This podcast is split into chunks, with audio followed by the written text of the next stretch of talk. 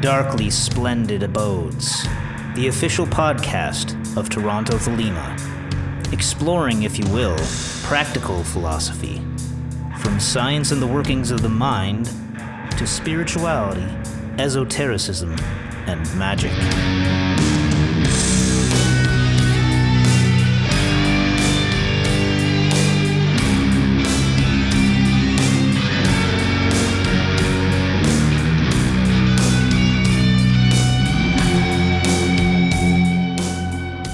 Stooping down, dipping my wings, I came into the darkly splendid abodes. Today, Edward Mason and I will be discussing the role of color in magical practice, how it was employed by the Golden Dawn for use in Kabbalah, and how it was used by Aleister Crowley and Lady Frieda Harris in putting together the Thoth Tarot deck. This is the first of a two part series we'll be doing on the subject.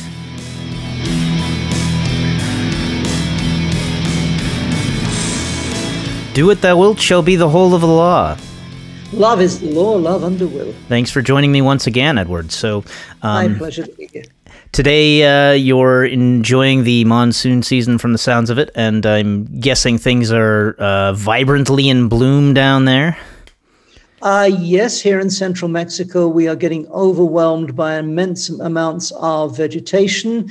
Um, I just had to deal with a poisonous centipede a few minutes ago because they're creeping out from the woods. So it, it's a fun time in this part of Mexico. Wonderful. Sounds like a lot of fun. So, yeah. but I guess, um, so today you wanted to talk a little bit about color and how that pertains to magic, I would imagine. its uses in magic and uh, just how to look at it. Yes. So um, it occurred to me that we just sort of tend to take color for, for granted after a while. In the system, the Golden Dawn derived system, okay, Mars and everything Martial is red. If it's to do with Jupiter and royalty, then it's blue. If it's to do with nature and Venus, well, you know, Netzach, well, then it's green, and so on and so forth. And we don't really pay a lot of attention to it. Um, I think this is a mistake. I think we need to value mm, the, the use of color in the system and to explore it a little more conscientiously than sometimes people do. Every religion, every spiritual practice uses some kind of imagery, with the possible exception of Sufism or Zen. Anything else, there's an image of the deity, usually painted. We forget that both Egyptian and Greek temples had their statuary painted in bright colors. Hinduism is all about color.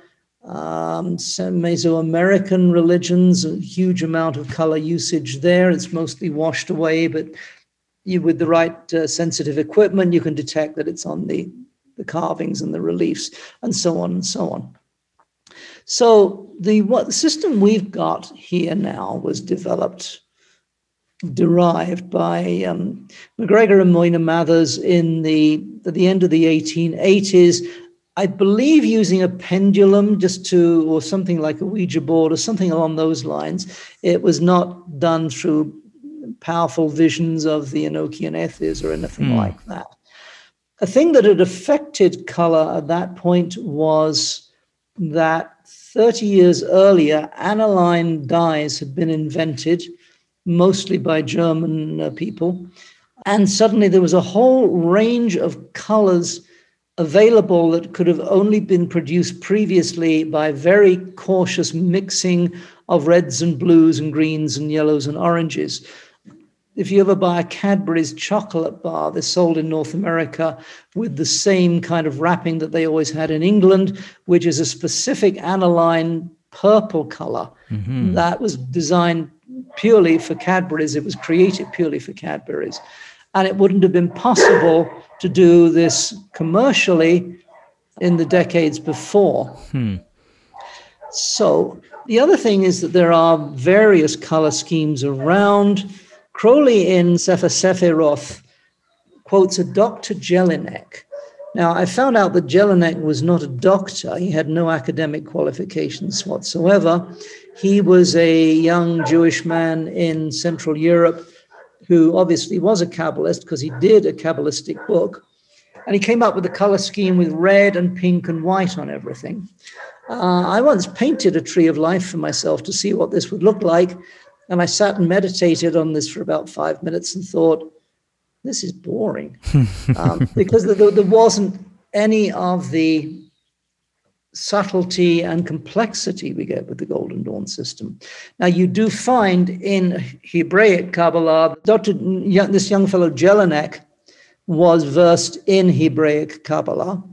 And um, he did one book on the topic. Anything else he wrote of the rest of his life was based on totally different subjects. And I don't think he revisited it all. So obviously, he'd had a teacher who had taught him this idea of red and white essences that you find in some Hebraic Kabbalah. And he produced a tree of life, I assume, based on what he'd read or was taught by a teacher. Um, and that was his sole contribution to um, the history of Kabbalistic uh, teachings. Crowley picked up on this at some point, included it in uh, Sefer Sephiroth just to be comprehensive, but really, I think you would find that it was completely useless for practical purposes mm. related to our system. Sounds like a lot of salmon color would end up coming out of the mix in that case. Uh, it was. I think it was only just one shade of pink, and I, as I say, I looked at this and was doing a meditation and thinking, I don't get anything out of this. Now, obviously, there was a, a whole load of Hebraic doctrine that had not been transmitted to me that might have made a lot more sense of the uh, the tree.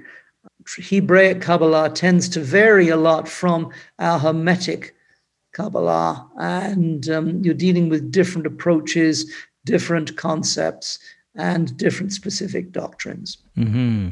Anyway, um, when you start in a mystery school, usually somebody gets you into color um, you learn early that there are four color scales in line with the four worlds of origins, creation, formation, and manifestation. They're usually conventionally called the king, queen, emperor, and empress scales coming down through the, the scale of things. Usually, though, people ignore the Yetziratic, the formation scale, the, the Empress scale, and the Assiatic, the manifestation scale, the Empress scale. They just get kind of brushed aside.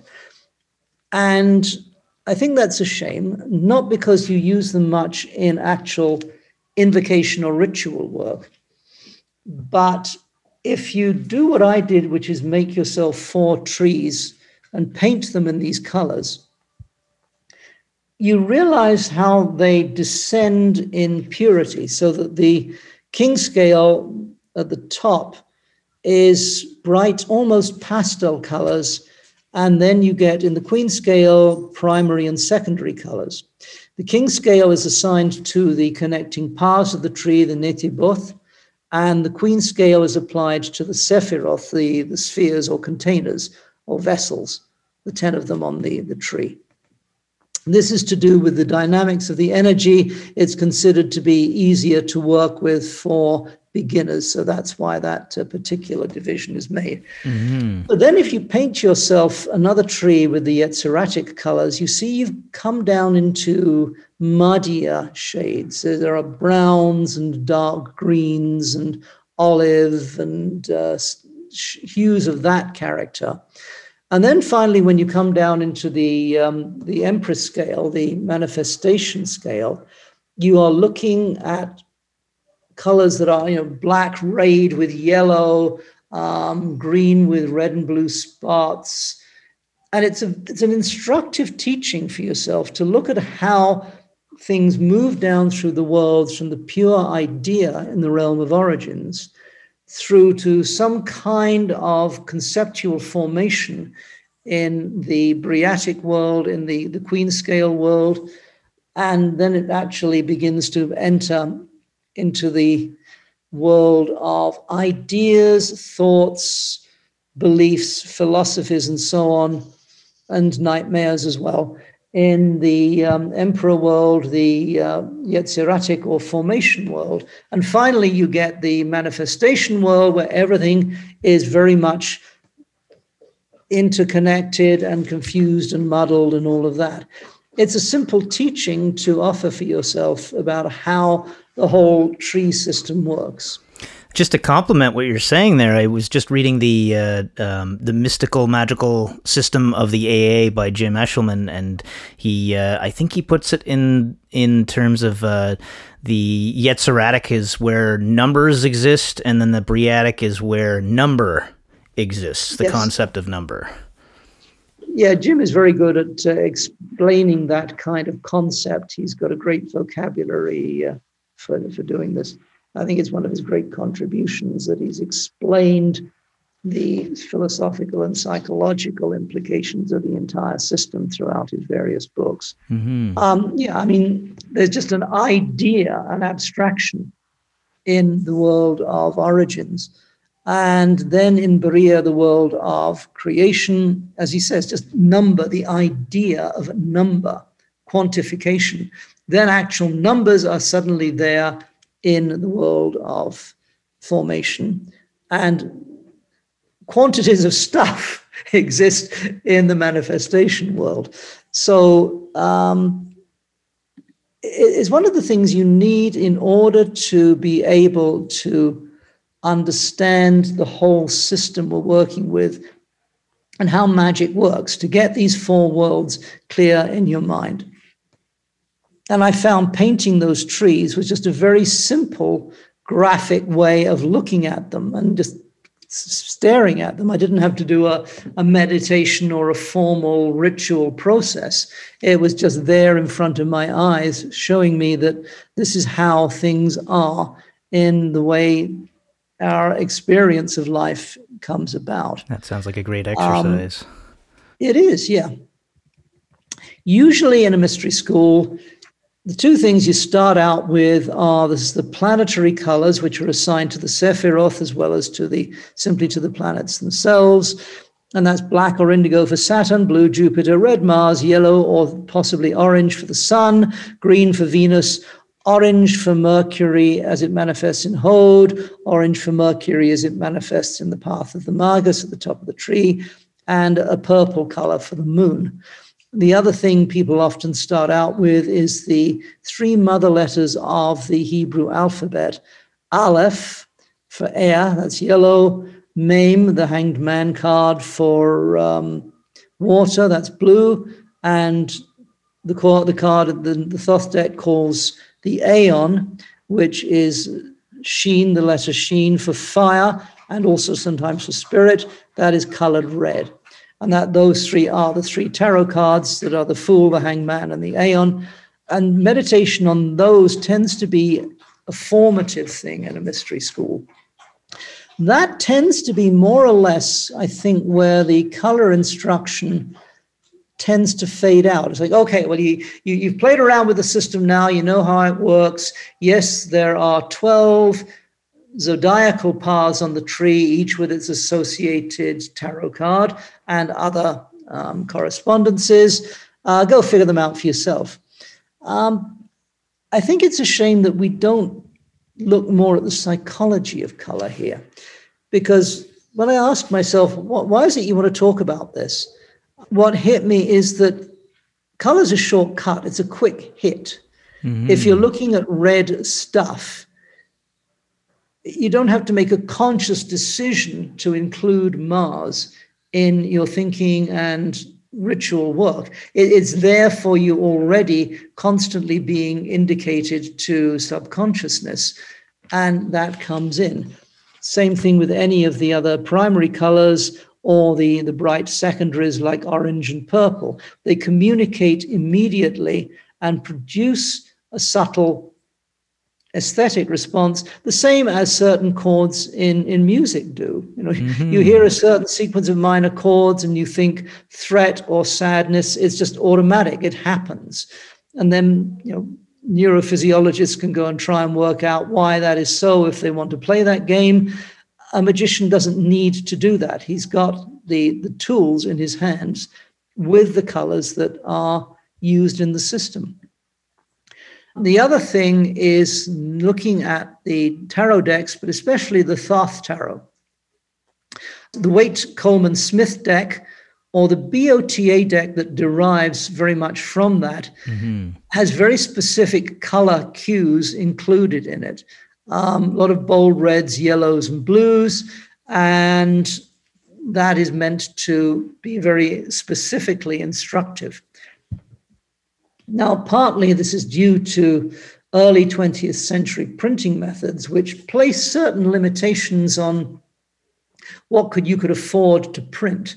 If you had a very simple printing process, it was a lot easier to get um, the job done and a lot less expensive to get it done than if you had lots of shading going from dark reds through to purples and highlights and shadows and so forth. So the, the Thoth Tarot deck wasn't, I think, put out until the 1970s in any kind of coherent, understandable form. Mm-hmm. Now, with the Thoth deck, Crowley and um, ah, I've forgotten her name. Remind me. Uh, Frieda, Frieda Harris. Harris. Oh, thank you. Uh, Crowley and Harris were working with all of the four scales of color. So if you look at those cards, sometimes you think, why, why is that? You know, why do the, the tens have a, russet background? Well, that's one of the colors of Malkuth. Um, why sometimes you wonder there are certain odd blues and oranges and strange shades of yellowish green. And if you look at what the card and look at the planet and the zodiacal sign, that clues in where they got this from. Now, it's understood that those colors are working automatically, triggering an automatic subconscious reaction in somebody who's at least from the the Western world, if we can still use that term, somebody who's not particularly imbued with the Hindu, Taoist, Buddhist perspectives. Um, so we automatically relate to certain visual triggers in the tarot cards. But it's instructive to just go through one of those pip cards and see which colors have been pulled out and chosen as opposed to the others. Because if you've got a mm-hmm. planet, and there would be a, a, connecting path with the four scales somewhere on the tree for that. Uh, and there's a zodiacal path as well, also with the four scales. So you've got eight different colors to choose from. Um, there might also be, with a pip card, the Sephirothic four colors. There's 12 colors to mix in there and looking at how the card was put together, not just in terms of composition or the suggestiveness of the imagery, but what the color suggests to the mind is really significant in understanding how that deck works and what it is trying to communicate. So I think what the, the real thing with color is that it opens us. It produces a, a welter of half noticed emotional reactions, and it works on the corners of our minds, the little back spaces, and directs our consciousness to new experience. And I think that is where we need to pay a little more respectful attention to color in our mystery system. Now, yeah, you mentioned the uh, the idea of making your own four versions of the tree of life with the respective colors in the different scales. And uh, you also mentioned the BOTA deck, which I think it's really cool that they have the uh, the trumps. Uh, I don't I don't believe they do the entire deck, just the trumps, but uh, they have them without any colors, so that you can do the colors in yourself, which is a, a really great touch. But I guess, of course, that uh, that would necessitate probably having relatively simpler colors in in the scheme of things than what appear in the Thoth deck. Yeah, if I have a criticism of the BOTA deck, and it's a mild criticism because I have a great respect for what uh, Paul Foster Case and Ann Davies did with their system, uh, it's very prescriptive. When you get the uh, the lessons explaining the cards, this color represents X, and this person's arm is at 60 degrees, which means that refers to all the letter Samekh, mm. which is mm. uh, equivalent to 60 in gematria. Um, The Thoth deck is much more subversive. Mm-hmm. It th- there's levels in there that you you can't really describe that well, but have been rather ingeniously um, developed. Yeah, the, the, the Thoth deck is much more suggestive, whereas the BOTA deck, while it is suggestive, you, you're given the things that you're supposed to, you know, it's a crossword.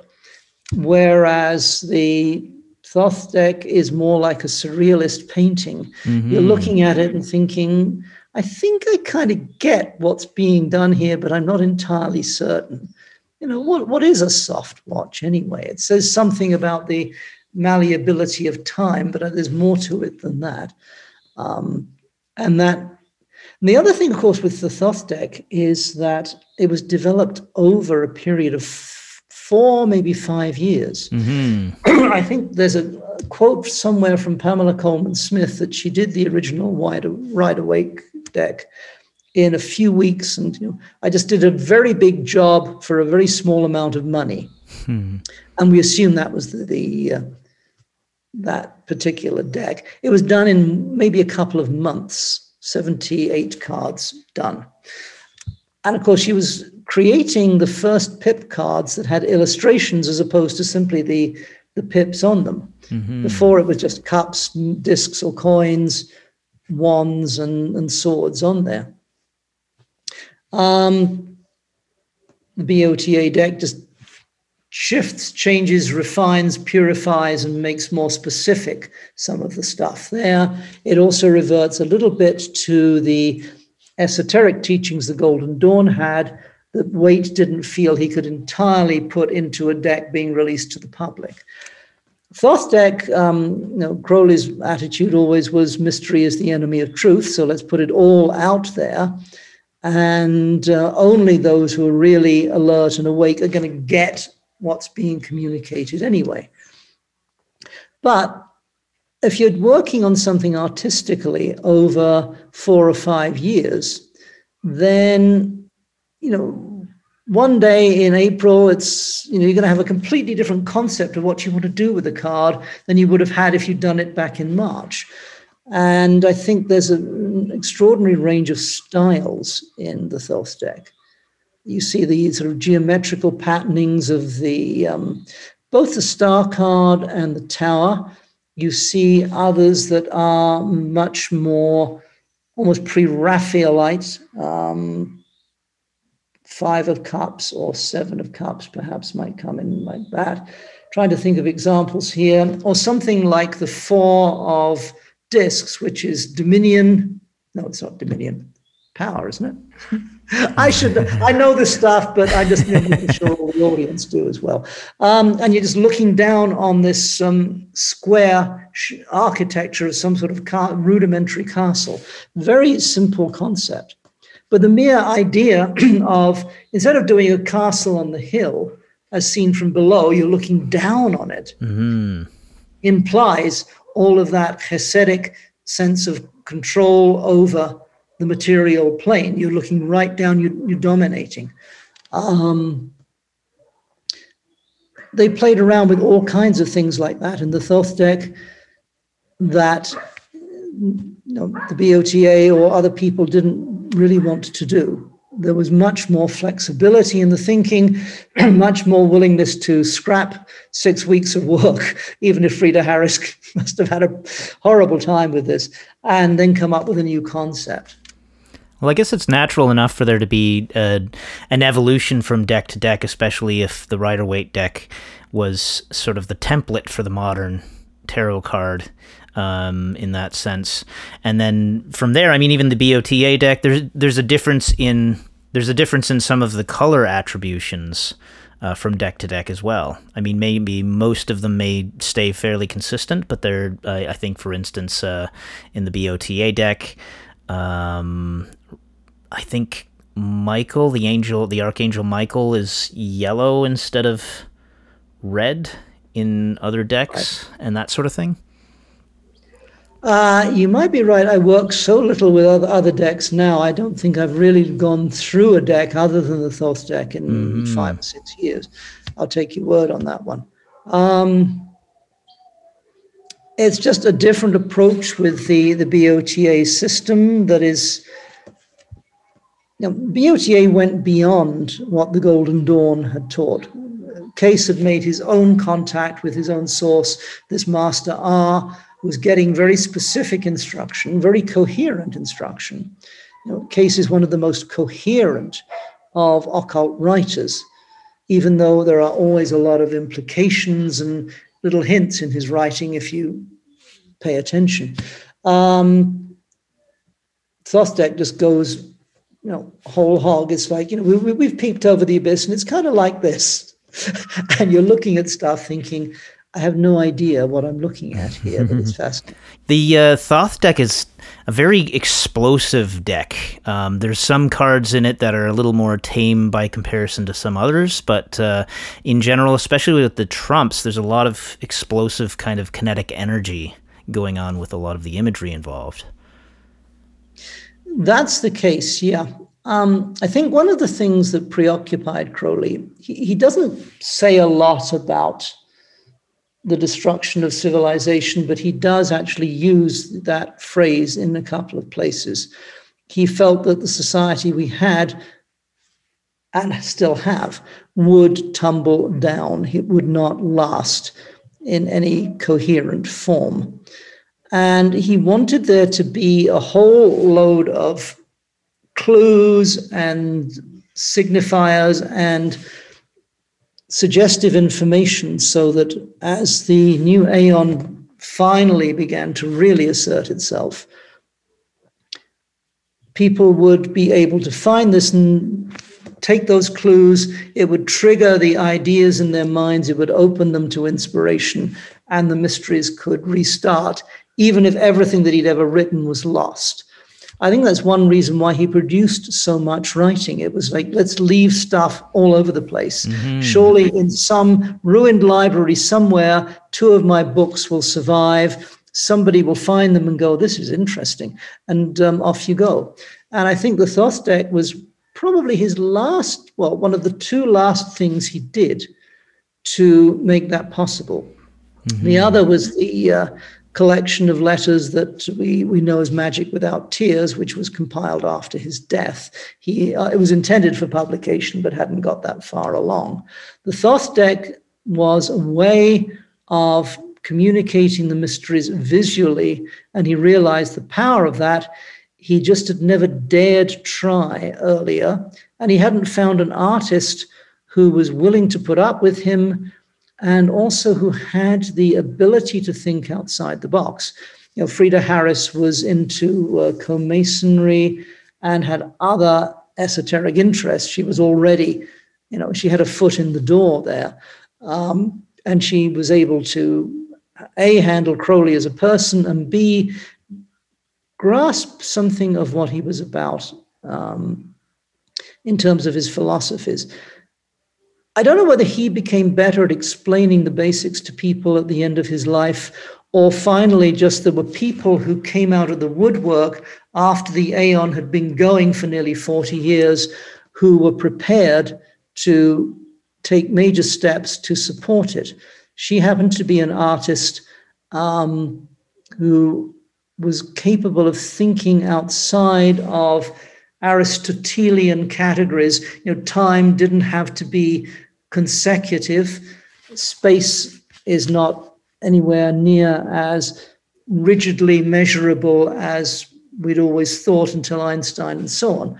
I mean, I keep a re- reproduction of one of her paintings uh, in my living room just to remind me of that stuff from time to time. Mm-hmm. Um, color and image really were key tools that I think Crowley wanted to employ to say, here is something that people will be able to pick up on in the future. Thank you for joining us. Look for Toronto Thelema on Instagram, Facebook, and YouTube. Watch for events in the city. And join us again in the darkly splendid abodes.